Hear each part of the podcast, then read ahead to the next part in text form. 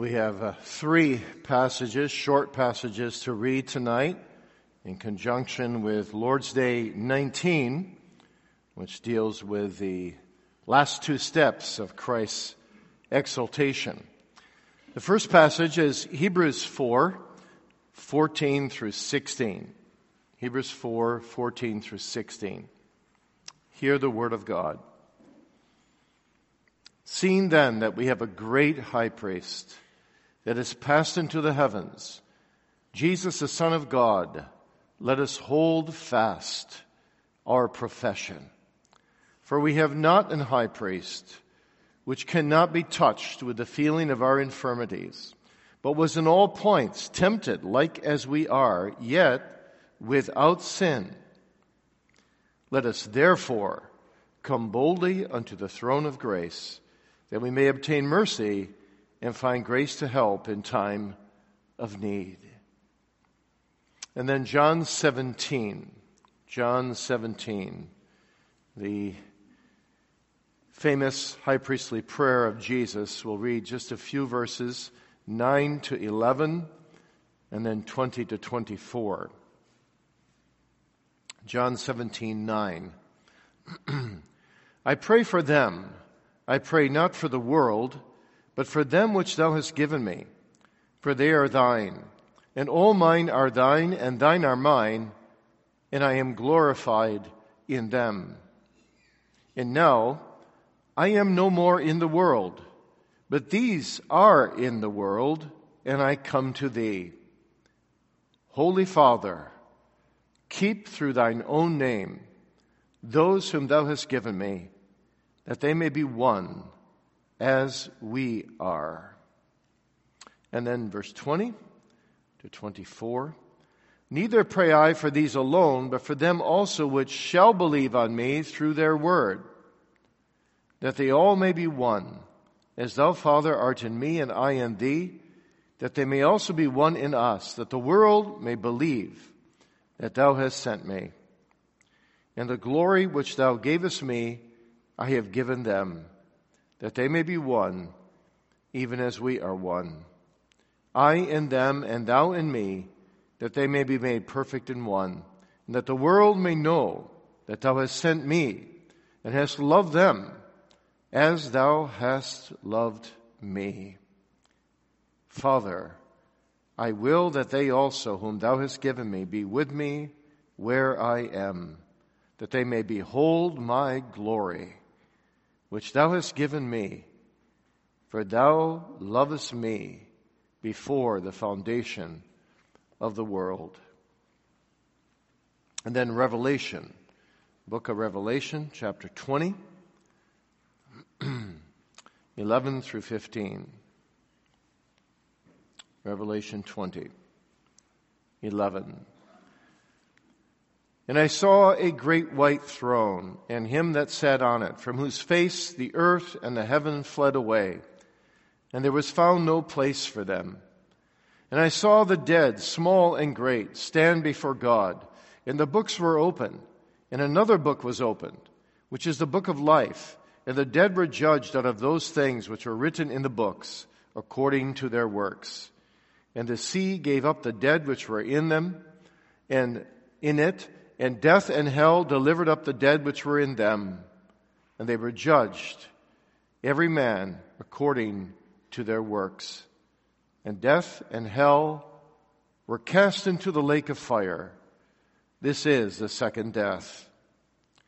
And whosoever was not found written in the book of life was cast into the lake of fire. May God bless the reading of His uh, sacred word. Dear church family, the Puritan Thomas Goodwin has a rather amazing, powerful little book called Christ's Heart, Christ's beautiful heart in heaven to his people here on earth. And he argues in that book on scriptural grounds that it is better for the people of God on earth to have Christ in heaven than on earth so that he can exercise his beautiful heart from heaven all over the globe by the ministry of his Spirit. And that is nowhere more evident than in the third and fourth steps, the last two steps of what we call his state of exaltation. He's sitting at the right hand of God and is coming again to judge the living and the dead. And in the Catechism, we're at that part, uh, Articles 6b and 7 of the Apostles' Creed, that look at those two steps. And so tonight, we want to do that from the perspective of Christ's beautiful heart in heaven toward his own. Our text is Hebrews 4, 14 and 15. We'll be reading several texts tonight, however. Um, seeing then that we have a great high priest that has passed into the heavens, Jesus, the Son of God, let us hold fast our profession. For we have not an high priest which cannot be touched with the feeling of our infirmities, but was in all points tempted like as we are, yet without sin. And then also John 17, verse 9 I pray for them. I pray not for the world, but for them which thou hast given me, for they are thine. And we'll do that in conjunction with Lord's Day 19 of the Catechism, questions 50 to 52. Why is it added, and he sitteth at the right hand of God? Because Christ is ascended into heaven for this end, that he might appear as head of his church, by whom the Father governs all things. 51. What profit is this glory of Christ our head unto us? First, that by his Holy Spirit, he pours out heavenly graces upon us, his members, and then that by his power, he defends and preserves us against all enemies. And 52. What comfort is it to thee that Christ shall come again to judge the quick, that is, the living and the dead?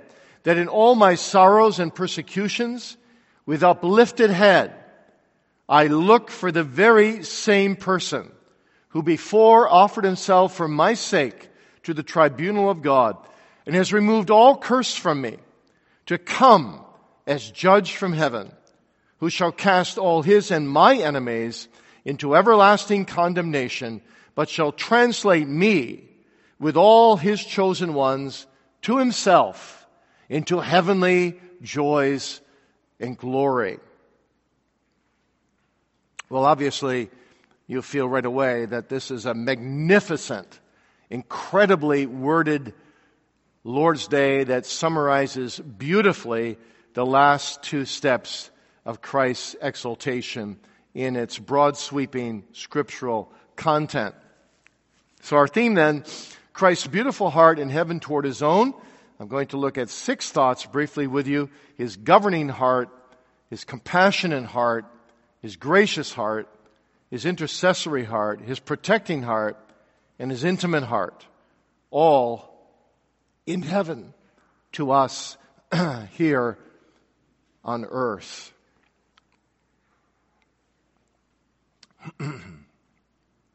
I believe in Jesus Christ, who sits at the right hand of the Father.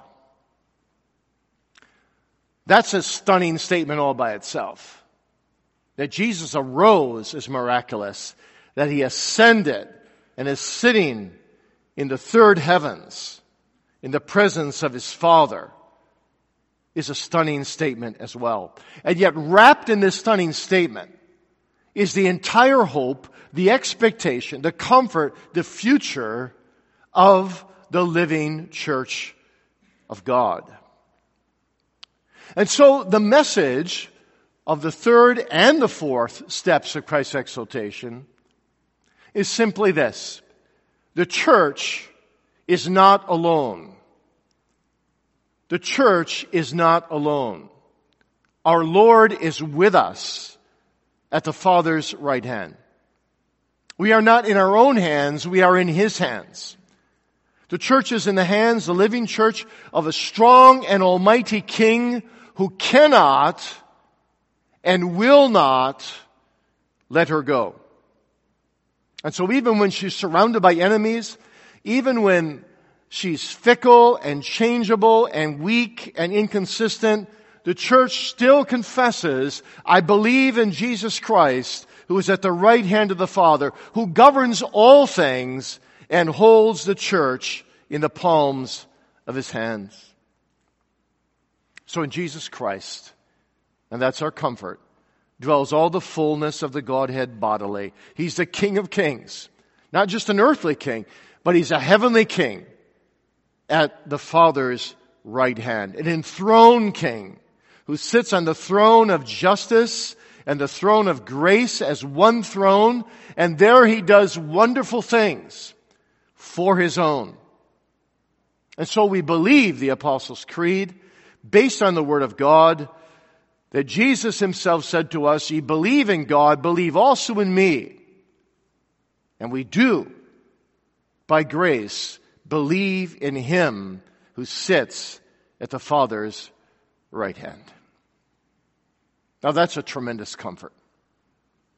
It's one thing to know that he died for me on Calvary, which is overwhelming in its comfort but equally overwhelming is that he's now living for me at the right hand of the Father to keep me, to preserve me all the way to the celestial city.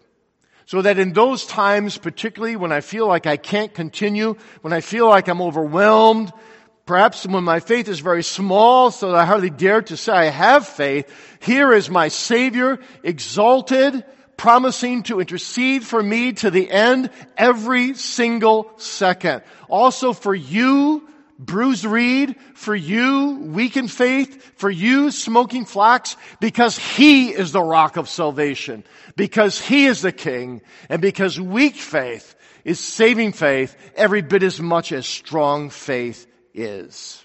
He holds the weak in His hands. He hears the needy when they cry. He fulfills the desires of those who long to have Him. Oh, lift up the hands which hang down. Lift up the heads. Lift them up. Gaze upon Him who sits at the Father's right hand, who's living, who's all powerful, who's all knowing. Your King, child of God, reigns. He's beautiful in his governing heart from the right hand of the Father. But we see Jesus, says the author to the Hebrews 2 9.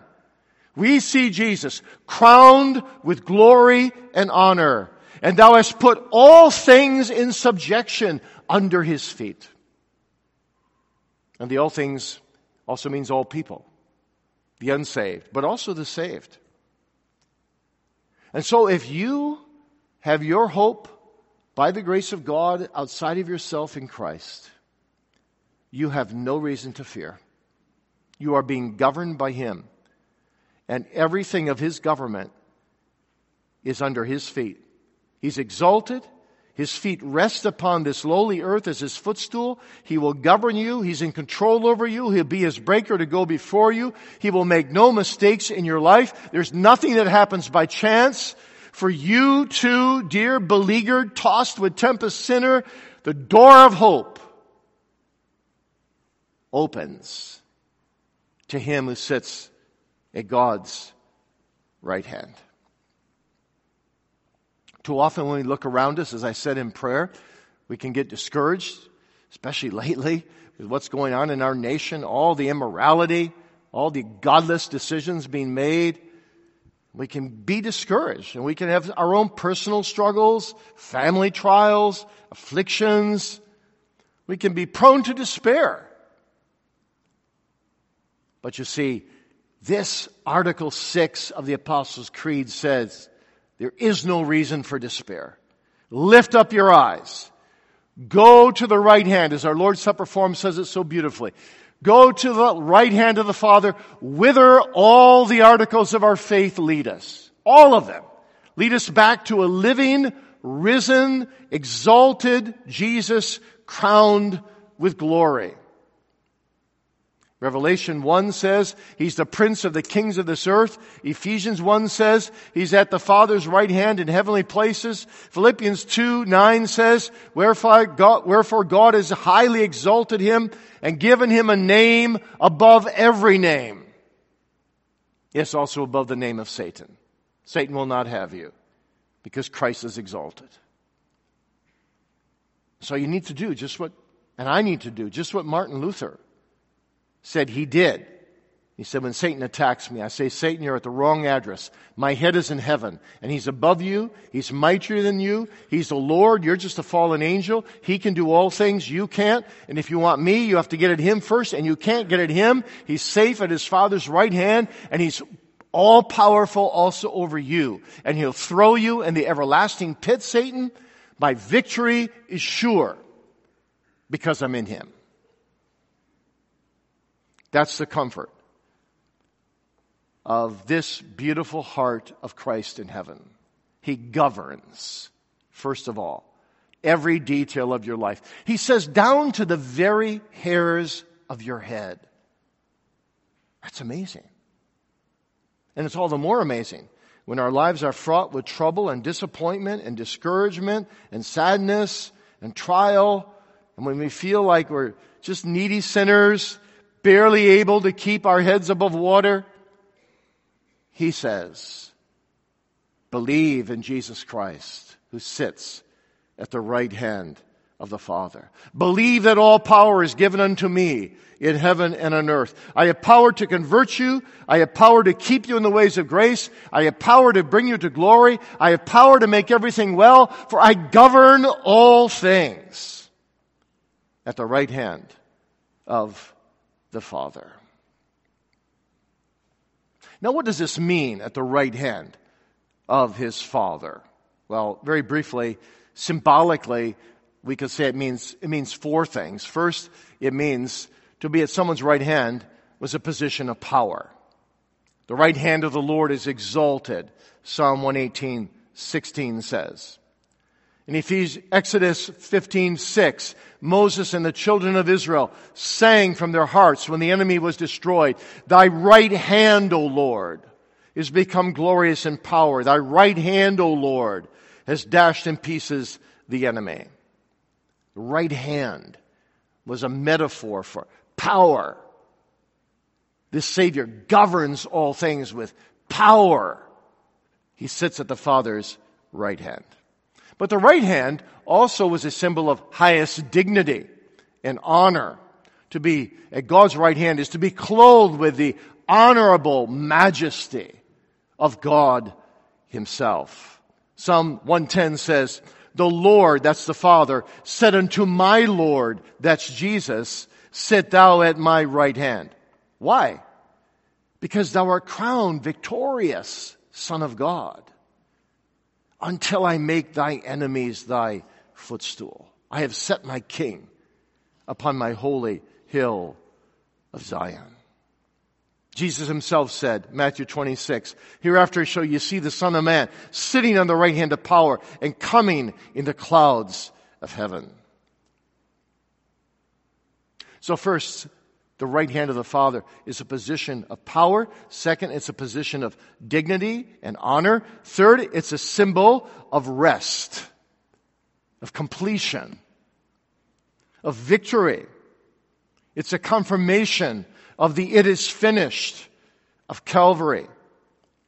Christ is resting. He's sitting. It's a position of rest as the victorious King of Kings, having accomplished mediatorial satisfaction. And fourth, the right hand of the Father symbolizes reigning. He's reigning from the Father's right hand. He's employed from the Father's right hand in gathering His church with His Godhead, majesty, grace, and spirit as the catechism says back in Lord's Day 18. He's sitting at the right hand of the Father. That implies he's firmly entrenched in his position of kingship. He's exercising his authority 24 7, 365 upon the sons and daughters of men. He's confirming Colossians 1.18. He's the head of the body, the church, who is the beginning, the firstborn from the dead, that in all things he might have preeminence. You let your soul camp right there. And your fears will dissipate and your comfort will be multiplied because the entire church and her every hair is in his hands. Do you believe that? Do you believe with the church of all ages? I believe in him who sits at the Father's right hand. I believe he's governing me now. My children, my grandchildren, my circumstances no matter how hard they are. He knows. My own stony heart, He knows. What does His sitting at the right hand of Christ, uh, right hand of God, mean to, mean to you? Do you live only out of a crucified Savior? And not out of an exalted Savior?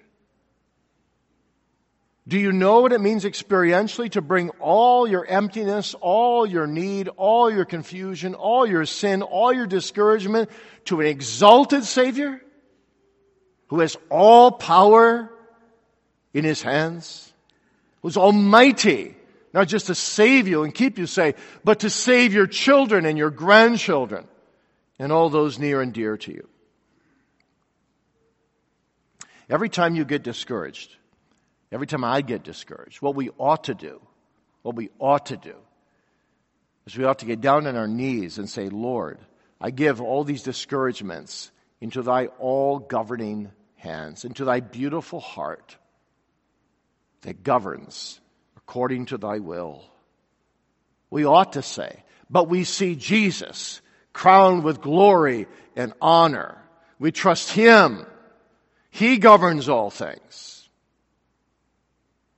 Yes, you say, but my, but my son or my spouse or my parent, they're, they're, they're prodigal and they're far away. They're in the wrong place. And it's hard to believe at such a time that he's head of the church, that he has this beautiful heart to govern.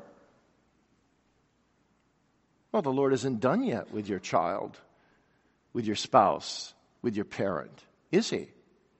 Who knows whether it not, might not be your prodigal son that might be the next one saved, or your wandering daughter, or your unconverted friend, or your, or, or, or your godless uh, spouse. So what must you do? Well, you cast yourself at the feet of this exalted king, and you say, if I perish, I perish, Lord.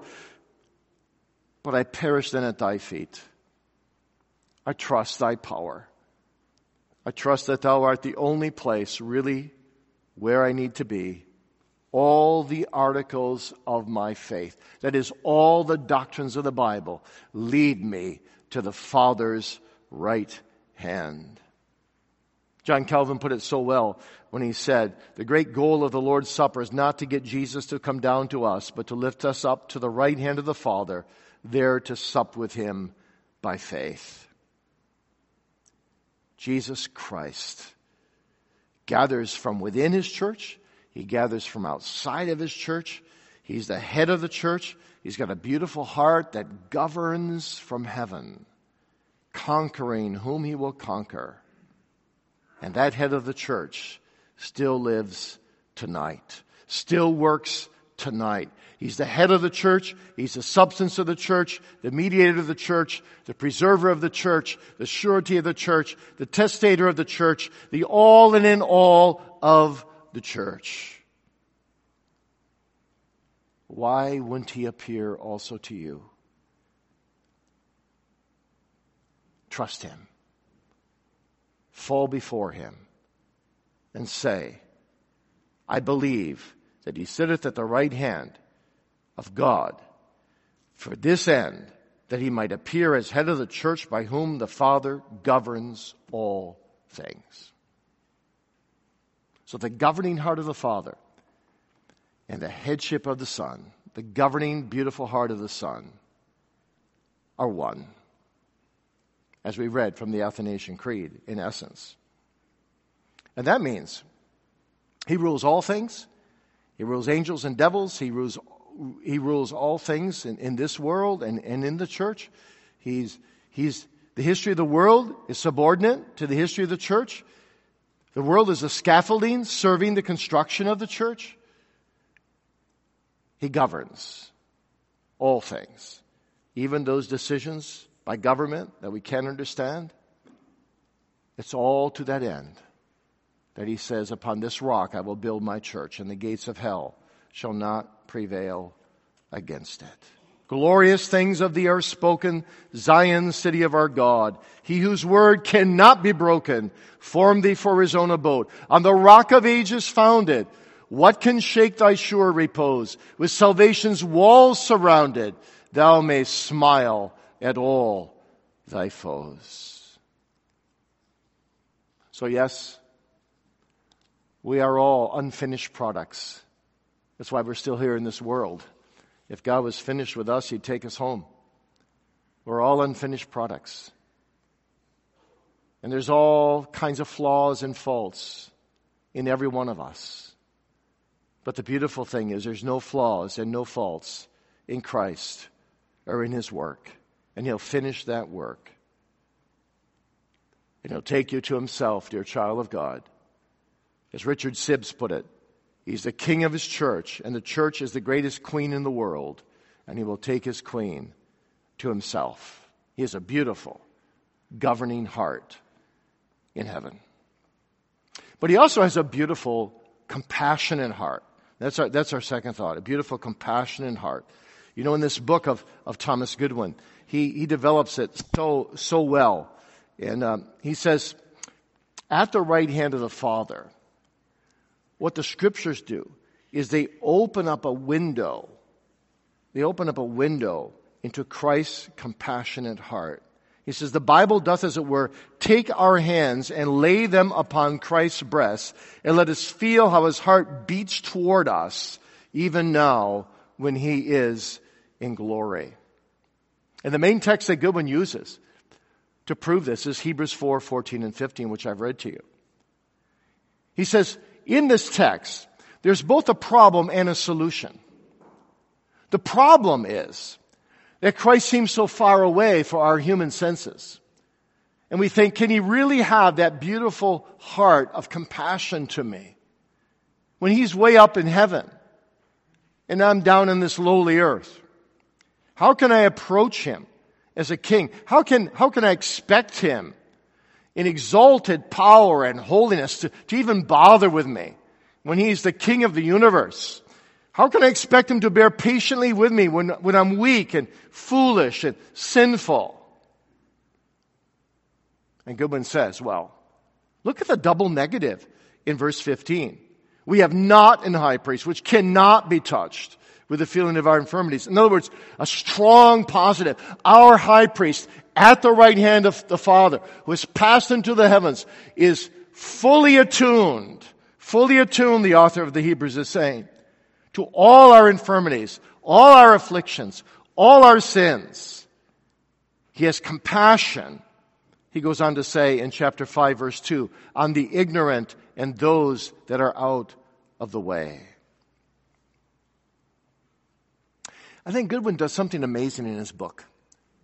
He says, you know, if you're a father and your child sins and brings himself or herself into deep consequences because of those sins, you don't kick him out of the house. You're not angry so much as you feel pity, don't you? If your child becomes very sick, you weep with him. You tend to his needs. So Christ, he says, responds to our sins, even our sins, with compassion, despite his abhorrence of them. He's got that sympathetic, compassionate heart in heaven. Because he was in all points tempted like as we are, yet without sin. And because he who knew no sin became sin, that we might be made the righteousness of God in him. Listen to Goodwin again. Christ took to heart all that befell him as deeply as might be. He slighted no cross, either from God or men, but had and felt the utmost load of it. Yea, his heart was made more tender in all sorts of affections than any of ours ever will be, even as it was in love and pity. And this is what made him a man of sorrows, and that more than any other man was or shall ever be. And so he bore all our sin. He bore all the wrath of God, all the hell that we deserved in his humiliation. But now, having given the full price, having drunk the cup of his father's wrath to its bottom bitter dregs, now in heaven, his heart is full of high priestly compassion for us in all our infirmities to meet our every need. He comes with his sympathy. He comes with his compassion. He comes with all the affections of love and he pours them out upon us. And the promises are everywhere. They're here in Ephesians, they're here in Hebrews 4, also Hebrews 10. Let us hold fast a profession of our faith without wavering, for he is faithful that is promised. Uh, John 13, verse 1, he loved his own which were in the world, he loved them to the end. John 14 through 16, Jesus talks about his eternal love for his own. He actually is saying, I cannot live without you. I'll never be quiet till I have you to be with me where I am so we may never part again. Jesus has this dearest friend heart that looks at every child of God as if he were his best friend. He promises to pray for us in heaven and to send answers like love letters from a bridegroom to his beloved through his holy word. And the whole Father and the whole Son and the whole Spirit is all involved in this compassion. It's not just the Son. Through the Son, you see, the other persons of the Trinity are also filled with compassion. That's evident from Hebrews 4 14 and 15. Also, the Father, you see. Christ didn't take this office by his own initiative, but he was appointed to it by the Father. The Father has the same sympathy for his own that Jesus has. In seeing the Father's loving heart, we see the Son's loving heart, and vice versa. And then, also the Holy Spirit. He's the one that gave Christ the body to go out and to suffer. He's the one that met Christ at every step of his ministry to, to meet all his needs from his incarnation to his ascension.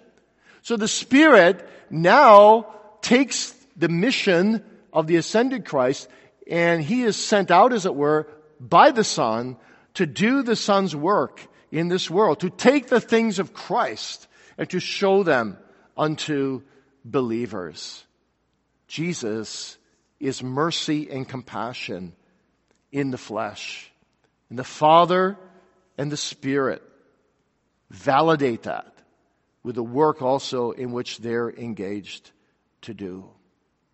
And so he has this incredibly compassionate heart in heaven, this beautiful, compassionate heart. You can tell him everything. He never tires of hearing you. Never tires of hearing your complaints. In all your miseries and distresses, though every human comforter fails, we have a friend in heaven who will help and pity us. The Lord Jesus Christ. What a Savior. What a beautiful heart He has in heaven. And then thirdly, this heart, says our instructor, is a gracious heart. Notice question 51. What profit is this glory of Christ our head to us? First, that by His Holy Spirit, He pours out His heavenly graces upon us, His members. It's a gracious heart. A gracious heart. He pours out upon us His graces.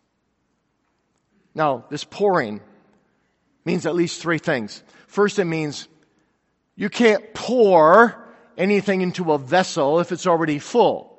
So to pour his graces, he first empties us, and that, that can be painful. He pours out his graces into his members whom he first empties.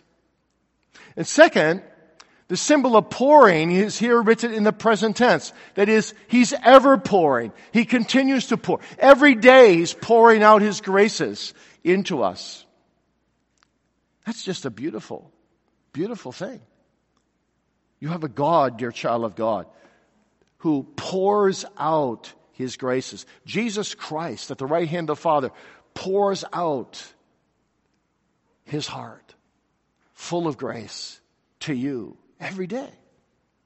You see it in external things, of course, like, well, you've got food for another meal. You've got clothing to wear.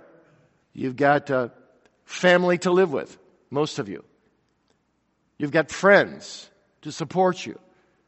But more than that, you see, he pours out the graces of Bible truth. He pours out the graces of his glorious doctrines. He pours out the graces of his wonderful attributes. He pours out the graces that flow from his beautiful heart.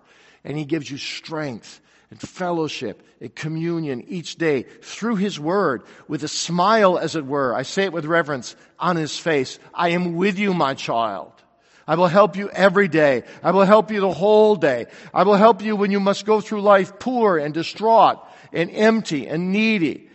I will fill you with my graces. He pours out his heavenly graces. Graces that flow from his offices as prophet, priest, and king. Graces that flow from his person. Graces that flow from his natures. Graces that flow from his states. Graces that flow from the fullness of him who is all and in all. Well, thirdly, this pouring implies then, doesn't it, abundance. Doesn't say, I'll just trickle out my graces. It says, I will pour them out. This is the New Testament era. The Holy Spirit is poured out by Christ, not in drops and sprinkles, as under the old dispensation. But now it's with abundant showers. Eat and drink abundantly O beloved. My cup overfloweth. The living church has a living king who has full hands for empty handed beggars. He will pour out his graces upon you. Your king lives. Don't have small thoughts of him. And then fourthly, his is a beautiful intercessory heart. A beautiful intercessory heart. What is he doing at the right hand of the Father? Well, one of his key ministries there is to intercede for you. Hebrews 7:25 says, he will make intercession for his people without end. Every moment. He ever liveth, the text says.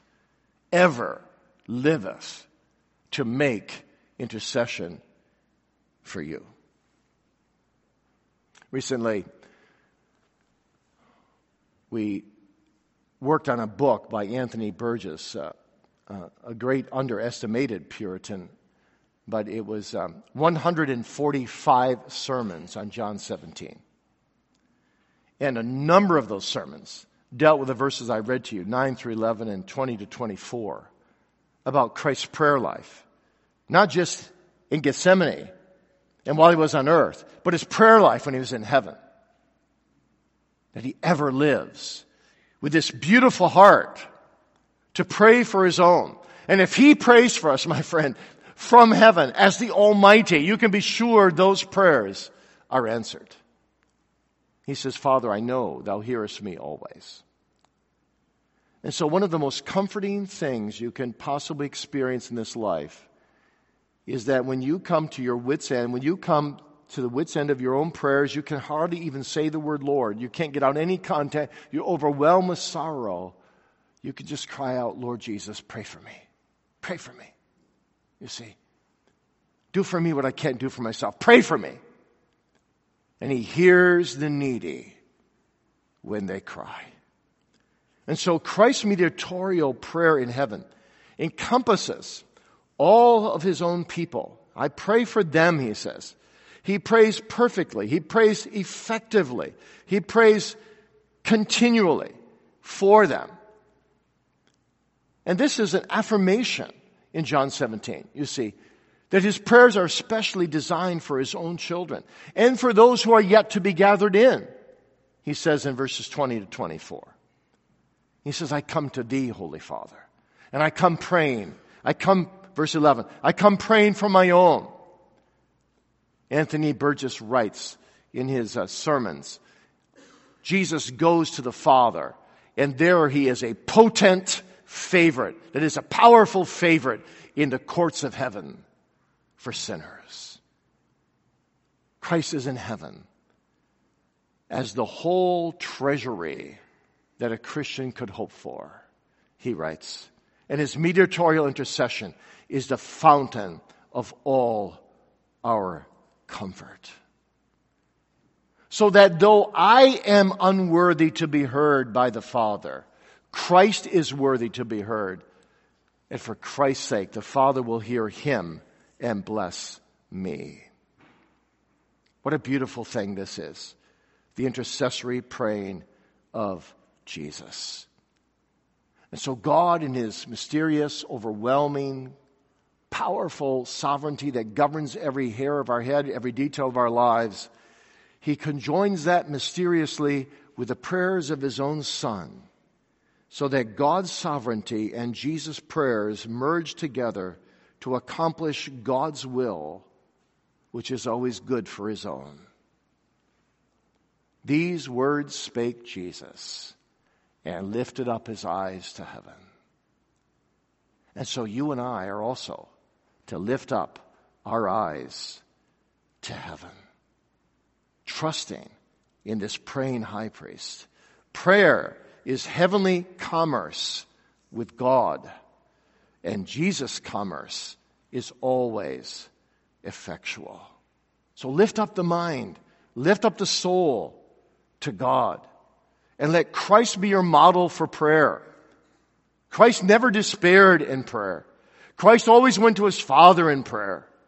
It is impossible that a child of Christ's prayers in tears should perish. And then fifthly, Christ has a beautiful protecting heart. Look at the end of verse or question 51. By his power he defends and preserves us against all enemies. So what we have here is his beautiful protecting heart. All enemies. The greatest enemy, your old, old nature, but also Satan, the world, the tempting Satan. All enemies. You see, he conquers with his beautiful heart, defending you, preserving you, keeping you from yourself, keeping you from the devil. Have you ever had times in your life where you just said, Lord, I'm my own greatest prodigal? To my own heart, because I have a prodigal heart, always running away from thee. I'm my own greatest obstacle. But Jesus says, I'll keep you. I'll bring you back. I'll bring you to repentance. I'll save you. The new man may lose many skirmishes, but the new man will not lose the war to the old nature because Christ sits at the right hand of the Father and he's mightier there than you and then all of his people and all of the devils combined. He's all powerful. So he'll protect you. He'll defend you. He'll keep you. He's the king after all the Lord of Lords and the King of Kings. What comfort, 52, is it to thee that Christ shall come again to judge the living and the dead, that in all my sorrows and persecutions, with uplifted head, notice the intimacy of this language, I, changes now from us and we, second person, his, third person, his, I look for the very same person who before offered himself for my sake to the tribunal of God and has removed all curse from me to come as judge from heaven, who shall cast all his and my enemies into everlasting condemnation, but shall translate me with all his chosen ones to himself into heavenly joys and glory. It's intimate language coming from the beautiful heart of the Redeemer. What a Savior we have. He's coming. From the right hand of the Father, He's coming. Can you hear His footsteps already? He's on His way. He's near at hand. He's coming. Judgment shall be prepared. Judgment shall be pronounced. Judgment shall be executed. But for the godly, all three of these things shall be sources of great encouragement and comfort. Intimate comfort from the beautiful heart of the Lord Jesus Christ. That is for all those who are lookers for him. Hebrews 9:28. Unto them that look for him shall he appear the second time without sin unto salvation. For those who are emptied of their own righteousness and look for his righteousness and then look for him because they need him to be their Lord and Savior. You say, they shall find that this resurrected, ascended, coming again mediator has a beautiful, personal, intimate heart. We're looking. He makes us desirous to look for Him. We long for Him. We want to know Him. We want to know Him better. We feel how little we know Him. We say, Oh, that I would know Him better. That's a mark of grace. If you want to know Jesus better, you are a child of God. Plain and simple. The unsaved never want to know Jesus better and better and find all their life in Him. I look, I look for the very same person who offered Himself for my sake to the judgment hall of God, to the tribunal of God. You see, this is the beauty of the intimate heart of Christ. On the great day when He comes again, my judge will be my Savior. What do I have to fear? He's paid the whole price himself. So I look for him. I long for him to sit on the judgment throne, which for me will be a throne of grace because of what he has done for me. And so I'm longing for that day. I'm looking for that day. I'm looking for that very same person who stopped me in my tracks, who stopped me in my mad career to destruction, who showed me what sin is. That very same person who taught me to realize the sinfulness of sin, who cut me off of all my own unrighteousness and made me come lost before Him. That same person who unveiled to me the fullness of the righteousness of the Son of God and made His Son precious to me. That very same person who again and again took away my tears and my prayers and my groanings as grounds of my salvation and led me to his blood alone as my foundation. That same person who taught me all my life to this very moment that he must increase and I must decrease. That same person who's still working in me today, who's still breaking down all my self-righteousness, who's still faithful to me, who still numbers the hairs of my head, who's still a wise correcting governor, who's still a faithful interceding priest, who's still a patient teaching prophet. That same person, I look for him coming on the clouds as judge. My king is my judge. My priest is my judge. My prophet is my judge. My substitute is my judge. The one with the beautiful heart at the Father's right hand. A beautiful governing heart, a beautiful compassionate heart, a beautiful gracious heart, a beautiful intercessory heart, a beautiful protecting heart, a beautiful intimate heart. The one who wants to commune with me. The one who says, I want you to be with me where I am. I want to be able to say, Father, here am I and all those whom thou hast given me. That very same person is coming again. And so I lift up my head. With uplifted head, with uplifted head, I look for the very same person. I long to know him better. I long to spend eternity with him. In the midst of all my sorrows and persecutions, our instructor says, I lift up my head. Faith gives us grace to lift up our heads, to look to Jesus, to that very same person who says, It is I, be not afraid. I look up to him who's coming to make all the wrongs right on the great day, to bring an inward peace and an everlasting salvation forever, to wipe away all sin in me forever, to have no more infirmities, to be troubled no more with an enticing Satan, a tempting world, a deceitful heart, trying circumstances. No, in that day, the same person who has taken my downcast head at the foot of Calvary and lifted me up to behold his bloody wounds, shall come again to take me by that same blood into everlasting glory. The same person who's never failed me in all of my life's journeys. Even when the trials were so heavy, I felt like I couldn't go on one more day. Even when I was overwhelmed, even when I felt I have failed him miserably, that same person will come again.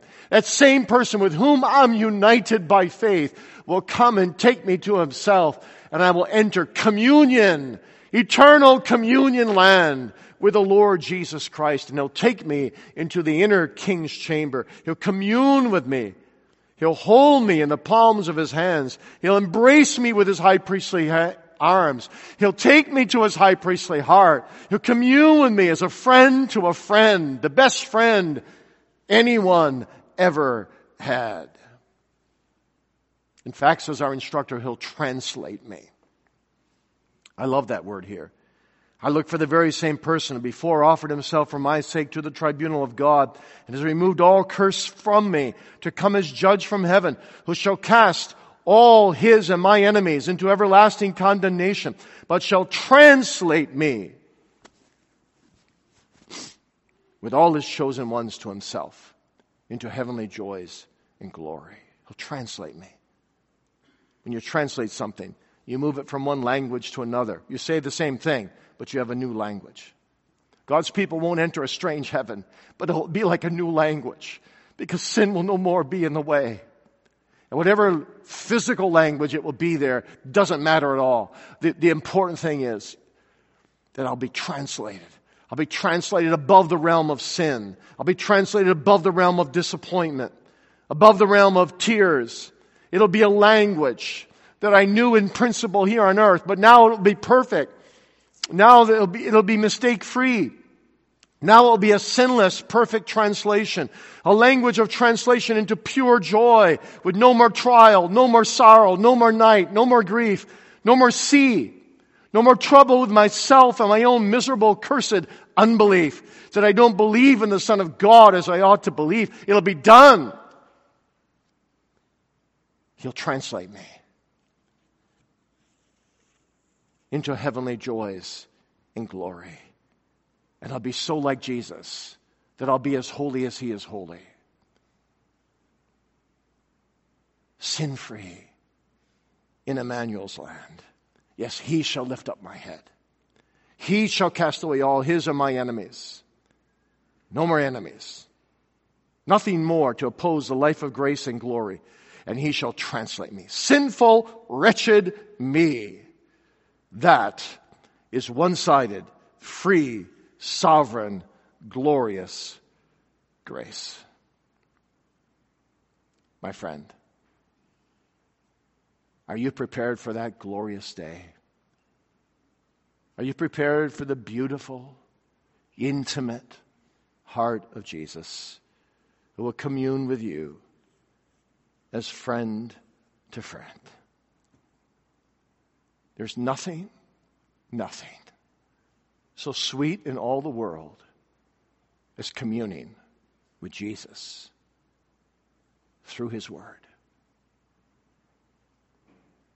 You know, there was a man named Galeazzo, and let me end the sermon with this, who was an Italian, and he was converted to the Reformed faith, genuinely converted to Christ. So he left Italy and he came to study under John Calvin. He left all of his estates behind. He was a wealthy man. And Rome wrote him a letter. And they said, if you only come back, if you only come back, we'll restore all your estates, all the millions and millions and millions of dollars worth of possessions you have. And Galeazzo wrote this letter back to them.